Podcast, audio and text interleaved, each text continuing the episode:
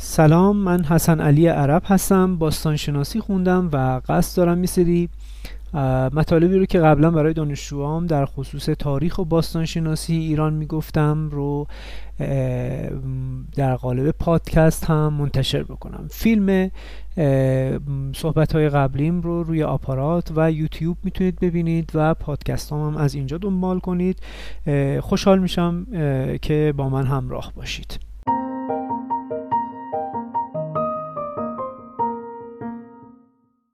امروز می‌خوایم راجع به شوش در دوره هخامنشی صحبت بکنیم.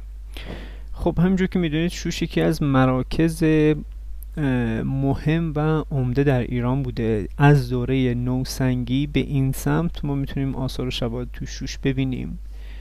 شوش در کنار محوطهایی مثل چوغامیش، ابو فندوا در دوره های پیش از تاریخی اهمیت خیلی زیادی در منطقه جنوب غربی ایران داشته و بعد هم با شکلگیری سلسله های پادشاهی دوی ایلام از هلوش 2700 قبل از میلاد با شروع سلسله آوان همواره یک مرکز عمده و اصلی در پادشاهی ایلام محسوب می شده پادشاهان ایلامی از حدود دوره سیماش سیماشکی ها خودشون رو پادشاه شوش و انشان می نامیدن و همواره این دو شهر یا دو این دو محوطه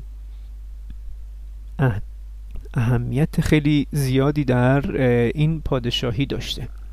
خب آثار این آثار و شواهد دوره ایلامی رو ما توی تپه شوش می‌تونیم ببینیم. آکروپول با حدود سی متر ارتفاع ناشی از این استقرار طولانی مدت در شوش بوده. شوش به مدت خیلی طولانی استقرار درش, ایجاد درش وجود داشته تا دوره ساسانی یک وقفه کوتاهی در استقرار در شوش اتفاق میفته و مجدد همون دوره ساسانی استقرار دوباره ادامه پیدا می‌کنه تا دوره مقل در شوش استقرار استمرار استقرار رو ما می‌تونیم ببینیم و اخیرا هم باز از چند صده پیش هم دوباره استقرار در محوطه شوش آغاز میشه و ادامه پیدا می‌کنه. بنابراین یک محوطه بسیار مهم در بازسازی و گاهنگاری جدول گاهنگاری منطقه جنوب غرب ایران محسوب میشه و به مدت به نوعی و به اعتباری می‌تونیم بگیم به مدت چند هزاره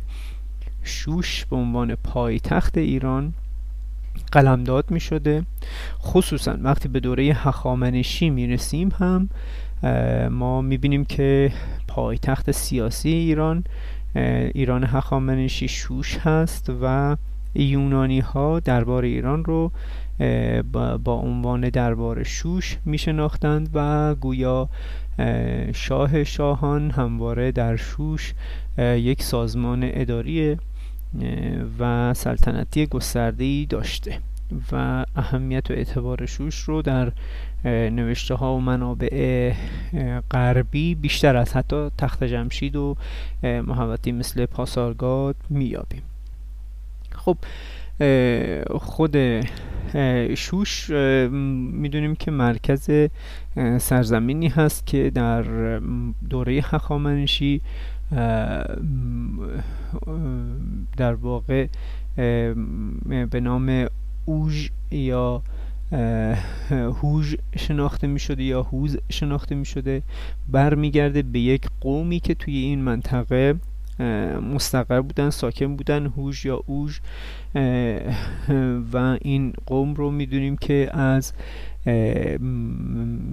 تا تقریبا اواخر قرن چهارم هجری هم نام این قوم تو منطقه آورده می شده و امروز می‌دونیم فقط می‌بینیم فقط از این قوم اسمی باقی مونده در نام خوزستان خوز و اهواز هوز که و دیگه اثری از این قوم باقی نموند. خب ایلامی ها از می‌دونیم در دوره ایلام نو یه مقداری بعد از اینکه آشور با نیپال در سال 640 قبل از میلاد یک حمله خانمان براندازی به در واقع سرزمین ایلام داشت یه مقدار دچار سکوت میشه و در واقع سکوتش از این بابت هست که ما نوشته ها و منابع کمتری داریم توی از این منطقه. وگرنه به حال با آثار و شواهدی که از گنجینه های جوبجی گنجینه بهبهان کلماکره و سایت های دیگه به دست اومده می‌دونیم که زندگی در این منطقه ساری و جاری بوده. اما با ورود به دوره هخامنشی و قدرت گرفتن کوروش بزرگ احتمال خیلی زیاد مثلا ایلامی ها وارد ارتش کوروش بزرگ میشن و پیمان اتحادی با کوروش بزرگ میبندن. در واقع وقتی کوروش بزرگ به قدرت می‌رسه شاهان شوش و انشان یک بار دیگه زنده میشن و به عبارتی کوروش بزرگ نیازی نداشته به تسخیر جایی مثل در واقع ایلام به لحاظ اینکه خب سرزمین شوش و سرزمین انشان همواره چیزی در حدود دو هزار سال هست که یک سرزمین خوانده میشند و به یک نحو بودند. گاهی اوقات شاه از سرزمین های بلند انشان بوده و گاهی اوقات پادشاه از سرزمین پست بین خوزستان بوده. خب ما در ارتش کوروش بزرگ وقتی که داره به لیدی حمله می‌کنه می‌بینیم شطور سوارانی هستند و شطور در اونجا حضور داره و ایلامی ها هم در ارتش کوروش بزرگ هستند. بنابراین ولی وقتی که تاریخ رو جستجو می‌کنیم نمی‌بینیم کی کوروش بزرگ تونسته قبل از اینکه به لیدی حمله کنه به ایلام رفته باشه اونجا رو تسخیر کرده باشه. بنابراین اون فرضیه که گفتم که اینها یک سرزمین بودند و پادشاه شوش و انشان همواره خودش رو در واقع به عنوان یک پادشاه قلمداد می شده می‌تونیم قوی تر اون رو مطرح بکنیم. اما شوش در دوره هخامنشی از دوره داریوش بزرگ اهمیت خیلی بیشتری پیدا می‌کنه. از دوره داریوش بزرگ در واقع قبل از اینکه تخت جمشید بخواد ساخته بشه و یا کاخهای دیگه ای از دوره هخامنشی در زمان داریوش بزرگ ساخته بشه داریوش بزرگ اولین کاخ خودش رو در شوش بنیان می‌ذاره و در اینجا کاخ خودش رو می‌سازه. می‌دونیم شوشی ها در اون شورش بزرگی که در دوره هخامنشی اتفاق افتاد حداقل دو مرتبه در شوش در ایلام شورش های اتفاق افتاده بود ولی هر بار این شورش ها نافرجام باقی موندند و پیروز میدان داریوش بزرگ بود. خب داریوش بزرگ وقتی میاد به من در شوش می‌خواد در واقع کاخهای خودش رو بنیان بذاره یک محوطه ای هست که به لحاظ اون در واقع استقرارهای طولانی مدت یک تپه های بلندی در اونجا قرار گرفته. ابتدا حول و حوش این تپه های بلند رو یک خندقی حفر می‌کنه و امروز این آثار این خندق رو ما هنوز می‌تونیم ببینیم و با رودخانه ای که از کنار از جانب غربی در واقع تپه شوش محوطه یعنی از اون استقرارگاه شوش عبور می‌کنه به نام شاور از این رودخانه خندق رو پر می‌کنه و خندق رو آبگیری می‌کنه. در اینکه خب در ابتدای حضور هخامنشیان در شوش جمعیت خود شوش کجا رفتند یه مقدار بحث زیاد هست. اول اینکه خب مطالعاتی که در خصوص ایلام نوع شوش اتفاق افتاده خیلی اطلاعات شفافی در اختیار ما قرار نمیده. و متاسفانه اغلب اطلاعاتش از بین رفته. خب دو تا فرضی وجود داره. مثلا پیر امیه اعتقاد داره که اینها رو در واقع شوشی ها رو به سمت شهر صنعتگران پیشوران اونجایی که پیشوران نوشته شده در واقع ایلامی ها رانده میشن به اون سمت در اونجا مستقر میشن و بعد کاخهای هخامنشی شوش توی این به بخشی که حالت لوزی داره در اینجا کاخهای هخامنشی شوش ایجاد میشن. اما یک بحث دیگه هم بوشارلا داره که اعتقاد داره که هخامنشی وقتی که یک منطقی رو می‌خواستن ایجاد بکنن خصوصا جایی مثل پایتختشون رو تخت جمشید رو هم حتی همین اعتقاد رو داره و شوش رو بیشتر به شوش تمرکز کرده.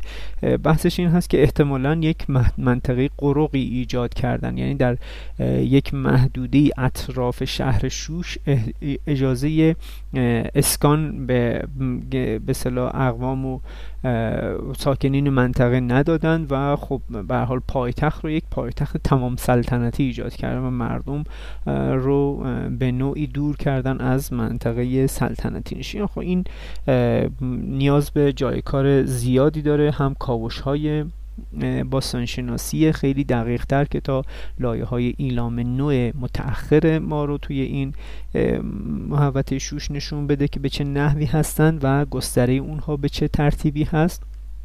و هم اینکه به هر حال بررسی های روشمندی که تو می‌تونه توی منطقه اتفاق بیفته. البته با وجود این رسوبات گسترده ای که در طول دوره زمان توی دشت خوزستان نشسته و خیلی هم زیاد هست بررسی های مقدار شاید نیاز به تجهیزات خاص داشته باشه.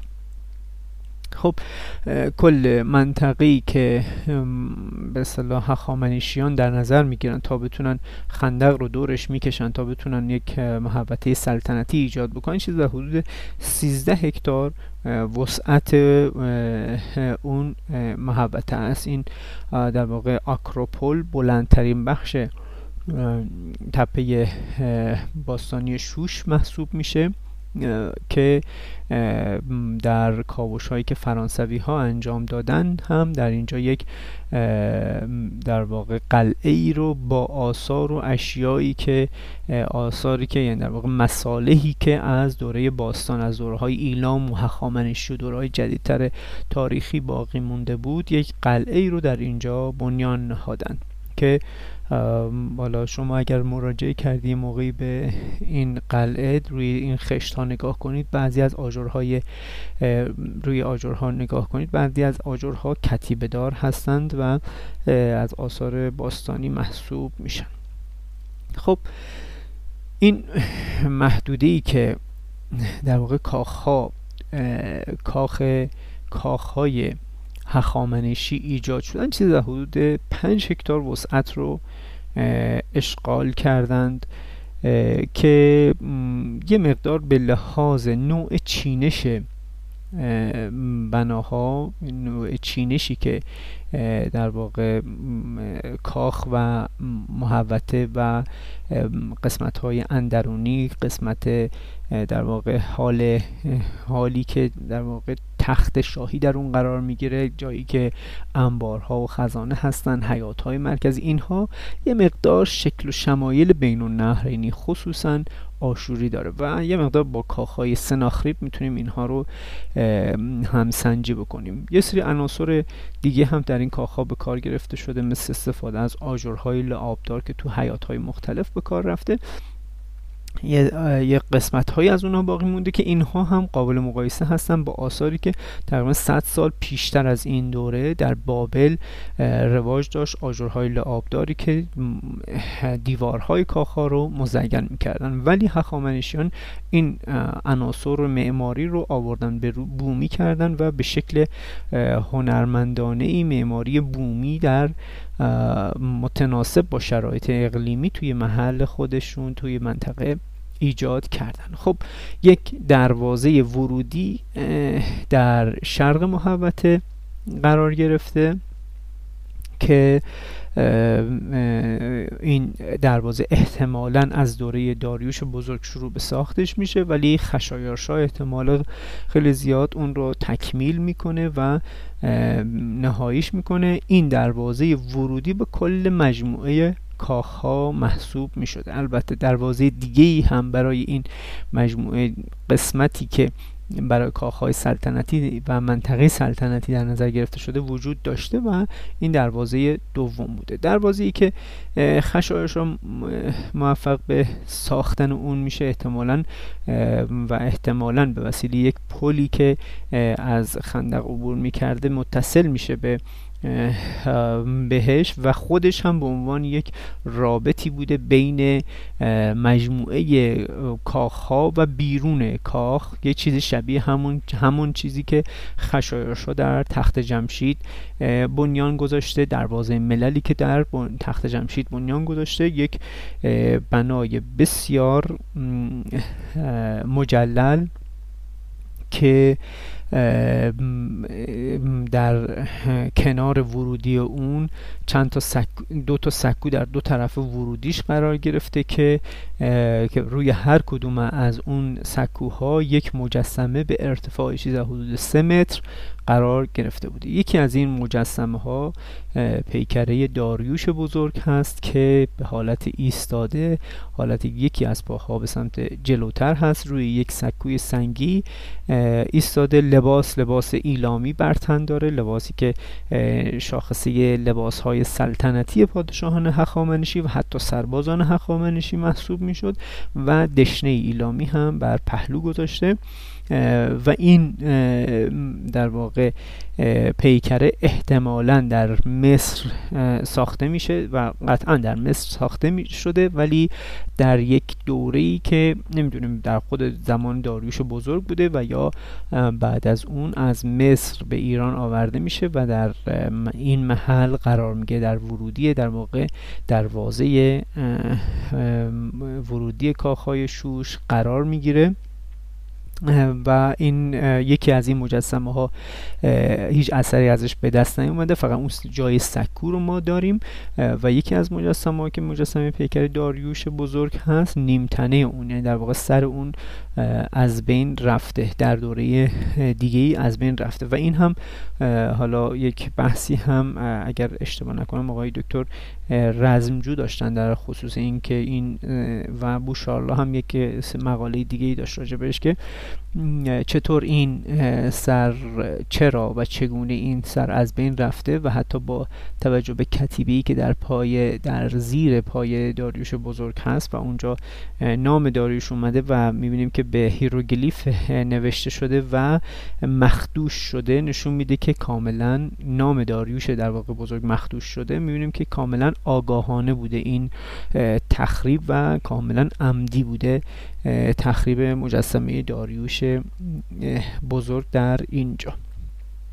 خب این پیکر داریوش بزرگ هست. همینجور که می‌بینید شکل و شمایل پارسی است اما آنچه که در کتیبه اون وجود داره در پای سکوی پایینی و شکل و شمایل اجرا در واقع همون که پای چپ یه مقدار جلوتر از پای راست هست. این نحوه اجرا و همون حالت خشک و ایستاده و ایستاده حالتی کاملا مصری هست که نشون میده که هم هنرمند مصری بوده و خب به حال آزمایشاتی که روی سنگ سنگ این مجسمه هم اتفاق افتاده نشون میده که خود مجسمه هم از یک سنگی که در مصر فقط به دست وجود داره در اونجا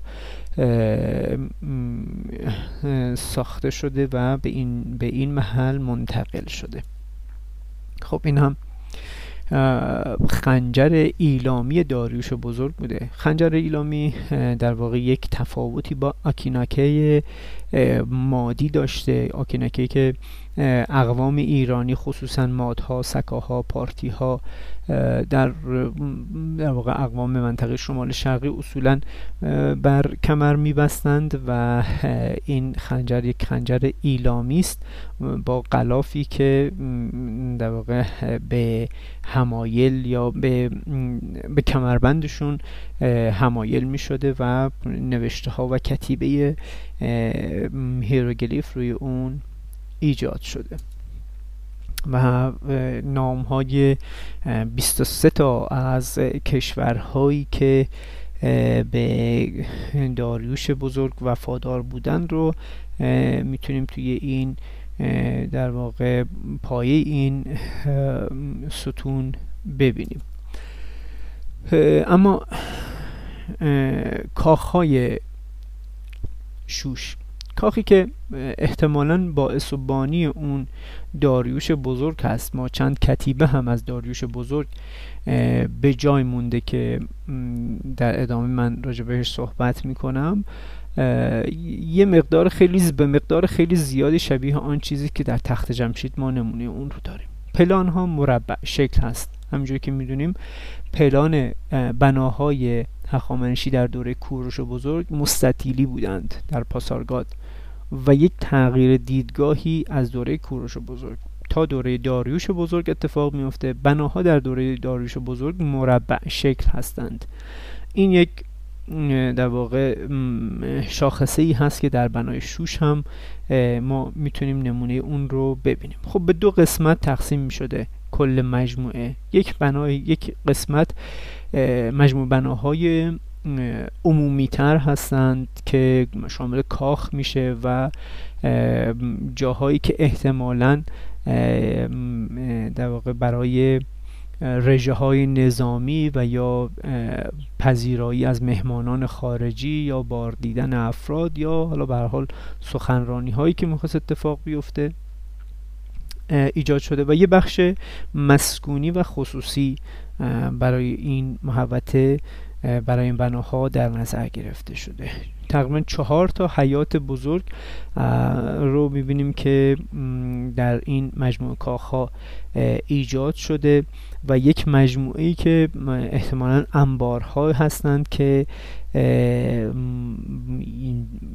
این انبارها تا حدودی شبیه آنچه هستند که در بین النهرین در کاخی مثل کاخ ماری می‌تونیم اون رو ببینیم و یا راهروهای باریک و پیش در پیچی که در انبارها در کاخهای بابل ما می‌تونیم اونها رو ببینیم. اگر راجب باغهای معلق بابل شنیده باشید. همچین راهروهای پیچ در پیچی در اونها در واقع جنبه های شهرتشون رو ایجاد کرد و ایجاد کرده. در قسمت جنوبی کاخها مجموعه کاخهای در واقع شوش یک امارت جدا افتاده جنوبی قرار گرفته که با یک راهروی از بقیه قسمت های شمالی تر خودش جدا شده. این رو ما تو تخت جمشید هم می‌تونیم همچین به صلاح سازه هایی رو ببینیم و تو بابل هم این سازه های این شکلی وجود داره. این رو یا به عنوان بخش اندرونی در نظر می‌گیریم بخش اندرونی می‌دونیم و یا اینکه بخش اداری کاخ بوده. خب در تخت جمشید می‌دونیم که بسیاری از این تابلت های گلی که جنبه اداری دارن توی این در واقع محل قرار گرفته بوده به نوعی انبار یا خزانه شاهی بوده. و اما یک بخشی هم هست که ما اون رو یک کاخ سلطنتی می‌دونیم. یعنی یه جورایی با توجه به شواهد به نظر می‌رسه که تزئین شده و دارای تزئینات ارزشمندی هست سازه سازه مستحکمی هست و محل قرارگیری تخت شاهی قرار گرفته. اتاقها به نوعی چینش شدن که به نظر می‌رسه که اینجا خدمه بتونن به راحتی خدمات رو منتقل کنن به این سازه بزرگ و اونم در قسمت جنوبی یکی از حیات ها قرار گرفته که به نظر می‌رسه محل استقرار شاه بزرگ در این اتاق در این محل بوده باشه و به هر حال احتمالا تالار آپادانا که در قسمت بالاتر قرار گرفته برای بارهای برای بازدیدهای عمومی تر در نظر گرفته شده. اما تالاری که در قسمت شمالی این مجموعه قرار گرفته یک تالاری هست که پلانش ارز کردم که مقدار خیلی زیادی برای ما آشناست. سه تا ایوان داره شبیه همون پلانی که در آپادانای تخت جمشید ما می‌تونیم ببینیم. ایوان ها بسیار زیبا. 109 متر تقریبا طول هر کدوم از این ایوان ها هستند و هر کدوم از این ایوان ها به نوعی اشراف دارن به محیط پیرامونی خودشون و نحوه ساخت اینها به ترتیبی هست که خب ایوان ها می‌تونن به راحتی نور رو منتقل کنن به تالار مرکزی چیزی در حدود 20 متر ارتفاع تالار مرکزی هست. باز مشابه آنچه که در تخت جمشید ما می‌تونیم ببینیم. و این سقفی که 20 متر در ارتفاع داره روی 36 تا ستون قرار گرفته که این ستون ها دارای پایه های مربعی شکل هستند و ستون های شیاردار هستند و ایوان هایی که در اطراف هستند پایه های ناقوسی شکل یعنی اون پایه ناقوس برعکس رو تصور کنید و سرستون های گاوی شکل که دو گاوه پشت و هم رو تشکیل میدن و در گوشه های بنا هم باز با به پیروی از یک سنت های خیلی قدیمی در ایران اتاقی قرار گرفته که اتاقهایی قرار گرفته که هم می‌تونه خدماتی رو ارائه بده و همین که دسترسی رو با پلکانی که داشته دسترسی رو به طبقه بالاتر بتونه ایجاد بکنه. خب این کاخ کاخی که احتمال فراوان داریوش بزرگ با این شکل و شمایل اون رو ایجاد می‌کنه احتمالا در زمان داریوش دوم در یک آتش سوزی بزرگ تمام آن میسوزه و از بین میره و این رو اردشیر دوم وقتی که کاخی رو در قسمت های جنوبی تر قسمت غربی در واقع این مجموعه کاخ می‌سازه عنوان می‌کنه و راجع بهش صحبت کرده. خب ستون هایی که در شوش به کار رفته از سرزمینی از سنگ هایی که در این کاخ به کار رفته از سرزمینی به نام ابیرادوش در ایلام آورده شد. و حالا موقعیت دقیق این اویرادوش رو نمی‌دونیم که کجای ایلام واقع بوده ولی در کتیبه داروش بزرگ راجع بهش صحبت میشه و سرستون های بسیار فاخری هستند که در شوش از دو گاو پشت به هم ایجاد شده. خب این سرستون ها هم سرگذشت جالبی داشتن. ژان دیولافوا میگه دیروز گاو سنگی بزرگی را که در روزهای اخیر پیدا شده است با تأسف تماشا می‌کردم در حدود دوازده هزار کیلو وزن دارد. تکان دادن چنین توده عظیمی غیر ممکن است. بالاخره نتوانستم به خشم خود مسلط شوم. پتکی به دست گرفتم و به جان حیوان سنگی افتادم. ضرباتی وحشیانه به او زدم. سرستون در نتیجه ضربات پتک مثل میوه رسیده از هم شکافت. به این ترتیب اینها رو منتقل کردن به موزه لوفر. و اما در کاخهای مجموعه کاخهای شوش یه سری آجرهای لعابدار هم شناسایی شده که ما این آجرهای لعابدار رو می‌دونیم که یک سری سنت های بین النهرینی و ایلامی هستند. حالا خب چون بین ایلامی ها و هخامنشیان یک فاصله افتاده و یه مقدار برای ما نامشخص هست که این سنت آجرهای لعابدار تزئین دیوارهای کاخ با استفاده از آجرهای لعابدار آیا از شوش از ایلامی ها منتقل شده به سنت های جدید هخامنشی یا خیر از بابل آورده شده. یه مقدار این جای صحبت داره. البته خب کتیبه هایی که میگن احتمالا این کتیبی که در شوش باقی مونده احتمالا این کارها کار بابلی ها هست و بابلی ها در اون در واقع دخالت داشتن. حاشیه سربازان شیرهای بالدار گل نیلوفر و نقشی که از شیری با سر انسان و بال عقاب با سردیس دیس بالدار دیسک بالدار رو می‌تونیم ببینیم که این در واقع از نمادهای مشخص و شاخص دوره هخامنشی هست که از مصر وارد منطقه آسیای شامات و بعد آسیای مرکزی آسیای صغیر ببخشید و بعد دوره هخامنشی شده. یک کتیبه هم از داریوش بزرگ در شوش باقی مونده که چند قسمت می‌تونیم اون رو حالا در نظر بگیریم. من من کتیبه رو خیلی مایل هستم اینجا بخونم. متن کامل کتیبه رو جلوم گذاشتم که بخونمش. این کتیبه شامل چند بخش هست. بخش بند اول تا ششمش القاب و نام بردن از پدر و پدر بزرگش هست. پدر بزرگ داریوش بزرگ. توصیف مراحل ساخت بنا و عبارات پایانی که حمایت اهورامزدا رو برای خودش طلب می‌کنه. این متن رو من متن کامل کتیبه شوش رو مایلم قرائت بکنم خدمتتون. جالب هست چون به حال متنش هم متن تاریخی محسوب میشه هم متن باستان شناختی و اهمیت فوق العاده ای داره. اهورامزدا ایزد بزرگی است که این زمین را آفرید. آنکه آن آسمان را آفرید آنکه انسان را آفرید. آنکه شادی را برای مردم آفرید. آنکه داریوش را شاه کرد. یک شاه از میان بسیاری یک فرمانروا از میان بسیاری. من داریوش شاه بزرگ شاه شاهان شاه مردمان شاه بر این سرزمین پسر ویشتاسپه یک هخامنشی. داریوش شاه می‌گوید اهورامزدا که بزرگترین ایزد است مرا آفرید. او مرا شاه کرد. او به من این شهریاری را فراز برد که بزرگ دارای اسبان خوب و دارای مردمان خوب است.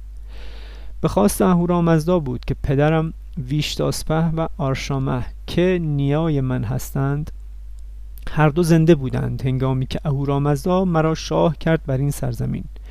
اهورامزدا میل داشت که بر سراسر زمین مردی چون مرا برگزیند. او مرا فرمان روا کرد. بر همه این سرزمین من اهورامزدا را پرستیدم. اهورامزدا مرا یاری کرد. آنچه من فرمان دادم او آن را کامیاب گرداند. آنچه من کردم آن را مطابق بر میل اهورامزدا کردم. این کاخ شوش را ساختم. و مصالح آن از خیلی دور دست آورده شد. زمین به پایین گود برداری شد تا آنجا که به سنگ در زمین دست یافتم. آنگاه که گود برداری شد شفته ریخته شد. از یک سو به عمق چهل عرش از دیگر سو به عمق بیست عرش. روی این شفته کاخ بنا شد. و زمینی که رو به پایین گود برداری شد و شفته ای که ریخته شد و خشتی که زده شد نیروهای بابلی این کار را کردند. چوب صدر از کوهی به نام لبنان آورده شد. مردم آشور آن را آوردند تا بابل. از بابل کاری ها و یونانی ها آن را تا شوش آوردند. چوب یکا از قندهار و کرمان آورده شد. طلا از سارد و بلخ آورده شد و کار گذاشته شد. لاجورد و عقیقی که در اینجا کار گذاشته شد از سغد آورده شد. فیروزه از خارزم آورده و در اینجا کار گذاشته شد. نقره و چوب آبنوس از مصر آورده شد. تزئیناتی که با آن دیوارها نقش و نگاردار شدهاند از ایونی آورده شد. آجی که در اینجا کار گذاشته شد از حبشه هند و رخج آورده شد. ستونهای سنگی که در اینجا کار گذاشته شد از روستایی به نام ابیرادوش در ایلام آورده شد. مردانی که سنگ را تراشیدند یونانی و ساردی ها مردانی که زرگری کردند مادها و مصریان. مردانی که نجاری کردند ساردی ها و مصریان. مردانی که خشت زدند بابلی ها و مردانی که دیوارها را تزئین کردند مادها و مصریان بودند. می‌گوید داریوش شاه در شوش به بنای بسیاری بناهای زیبا فرمان دادم. بسیاری بناهای زیبا هم پیشتر بود. اهورامزدا مرا حفظ کند و پدرم ویشتاس مرا و مردمم را. این متنی هست که حالا از کتیبه داریش بزرگ هست. هم در واقع سند مالکیتی است بر این بنا. هم اینکه نشون میدی که از این هنری که در تخت جمشید در شوش و محوت های دیگه هخامنشی وجود داره. به چه ترتیب هست که ساخته شده؟ یعنی این هنر با استفاده از مردمان تمام سرزمین یک حکومتی که حکومت بین المللی است و کشورهای متعددی, متعددی رو زیر, زیر در واقع سلطه خودش داره. از همه اینها استفاده کرده برای ساخت کاخهای خودش و در واقع به گونه ایده همه اونها رو به نوعی به اجرا در آورده. از منابع اونها استفاده کرده و از هنر و وجود خودش. اما خب از کاخهای در واقع مجموع کاخهایی که در خود روی خود تپه شوش هستن تپه های شوش هستن یه مقدار فاصله بگیریم. در غرب رودخانه شاور یک کاخ دیگه ای هست که در سال 1969 اینجا کاوش شد و نشون داد مشخص شد که اینجا متعلق به اردشیر دوم هست و به نظر می‌رسه که در همان آتش سوزی که در زمان داریوش دوم در کاخهای آپادانای شوش اتفاق افتاده این آپادانا توسط اردشیر دوم بنا میشه. یک بنای کاملا مستقل هست. شامل چند بنای مستقل هم در یک محدوده میشه. یعنی در واقع یه سری یک مجموعه کاخهایی که نشون میده هر کدوم از اینها به نوعی مستقل از همدیگه و با یک ایده متفاوت با آنچه که در کاخهای روی تپه شوش ساخته شده ایجاد شدن. در واقع یک محوطه ای هست که یک محوطه مرکزی هست که با 64 تا ستون و ایجاد شده و به نظر می‌رسه که این بنا اصلا چهار ایوانه هست و دوروبرش کاملا درخت کاری شده هست و مثل یک کوشکی یا ویلایی در میان یک در واقع مجموعه درخت کاری شده ایجاد شده قرار گرفته و به لحاظ ابعاد اما کوچکتر از اون آپادانایی هست که در بالای تپه های شوش ایجاد شده. ایوان شمالی هم به نظر می‌رسه یه مقدار کوچکتر هست. دلیل کوچکتر بودنش هم این بوده که می‌خواستن یک بنا یا یک امارت دیگه رو در قسمت شمالی ایجاد بکنن به نظر می‌رسه و به خاطر این ایوان شمالی رو یه مقدار کوچکتر ساختن و در همین محدودی قسمت شمالی باز دوباره یک بنای دیگه قرار گرفته که اون هم یک تالار ستوندار داره و دو تا یک بنای دو ایوانه هست که این هم باز یک بنای منحصر به فرد دوره هخامنشی محسوب میشه به لحاظ اینکه دو تا ایوان اون نه به حالت قرینه بلکه در کنار هم قرار گرفتن. یعنی دو, دو تا زل از بنا که قائم به هم هستند در خارج اون دو ایوان ایجاد شده که این هم یک بنای منحصر به فرد هست از دوره هخامنشی و به نظر می‌رسه با توجه به شواهدی که ازش داریم به نظر می‌رسه که این یک اقامتگاه شخصی بوده که در شوش در این دوره ایجاد شده بوده و در جوار این این بنای بزرگتر که برای تالار به عنوان پذیرایی های رسمی مورد استفاده قرار می گرفته قرار داشته در غرب و جنوب غرب کل مجموعه هم کارهای ژئوفیزیک که صورت گرفته نشون میده که آثاری هم در این مناطق وجود داره و بنابراین به نظر می‌رسه که اردشیر دوم یک مجموعه کاخهایی که به نوعی مستقل از هم بودن رو در طول دوره سلطنتش ایجاد کرده برخلاف اونچه که کاخهایی که در باز شوش هست می‌دونیم که به یک باره اینها ایجاد شدن. اما دومورگان چند تا آثار خیلی زیادی رو در شوش شناسایی کرده. یکی از مهمترینشون دو تا قبر سلطنتی هست که شناسایی کرده. یکی از اونها به نظر میسه که در طول زمان به قارت رفتن و قبر دوم سالم باقی مونده و متعلق به زن مسنی بوده که به همراه لباس و زیورالات خودش در اینجا دفن شده. دو تا گلدان سفید از سنگ مرمر سفید در اینجا قرار گرفته بوده. یک جام نقره‌ای شکل و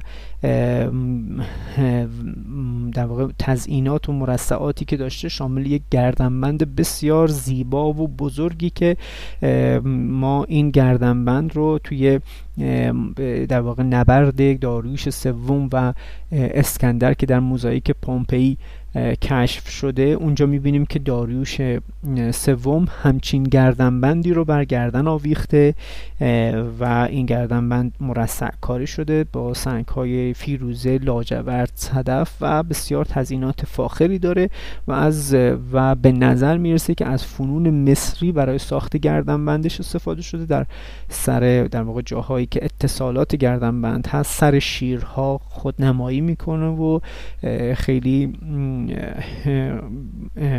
قابل توجه هست. یه جفت دستبند هم در این در واقع اسکلت قرار گرفته که بر مچ دستان این زن قرار گرفتن با توجه به اینکه همین دستبند رو توی در واقع روی دست کمانداران در آجرهای لعابدار می‌بینیم یک سنت رایجی بوده که از این دستبندها استفاده می‌شده در دوره هخامنشی. یک نکته پایانی هم راجع به کاخهای شوش ارز کنم خدمتتون که می‌دونیم و زمانی که اسکندر به شوش رسید و شوش رو تونست تسخیر بکنه بدون مقاومت در واقع وارد کاخهای شوش شد و بدون اینکه اینجا جنگی اتفاق افتاده باشه. البته یه سری سرپیکان در محوطه شوش کاوش در کاوش ها به دست اومده. سرپیکان های یونانی که مقدونی که به نظر میسه در همونجا حالا به حال یک جنگ های خیلی کوچیکی اتفاق افتاده باشه مقاومت خیلی کوچیکی.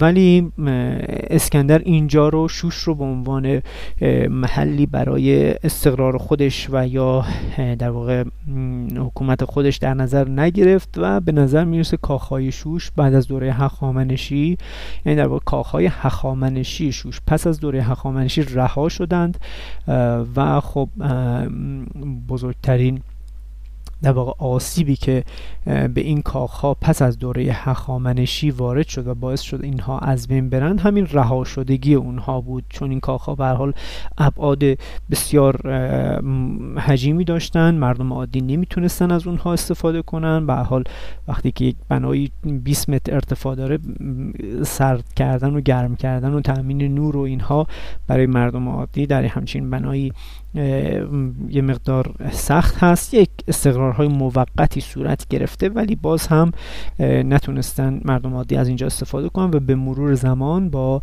در, در واقع در اثر ناخوشی هایی که طبیعت اعمال کرده به شوش بناهای شوش به مرور زمان از بین رفتند و دچار تخریب شدند